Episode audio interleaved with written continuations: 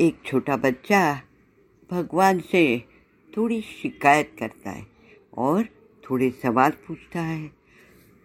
क्या सवाल है उसके? चलो, सुनते हैं। मैं तो छोटा बच्चा हूँ। बहुत सवाल मेरे मन में है। जवाब मुझे कोई देता नहीं।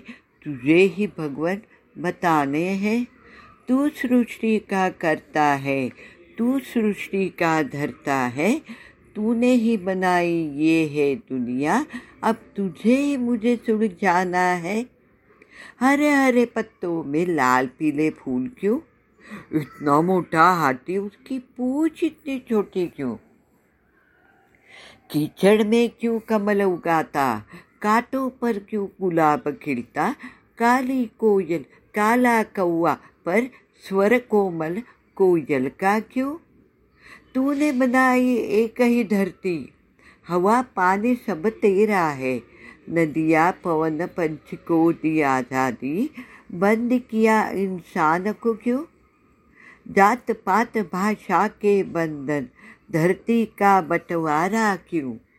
क्यों हुआ निष्ठुर है भगवान? बंदिवास में इंसान है क्यों? अगर वर देना ही चाहता है भगवान मिटा दे तू मैं का फासला। जगा दे प्रेम ज्योत सबके मन में, जगत में लाना फिर से। हे भगवान, इंसान और इंसानियत।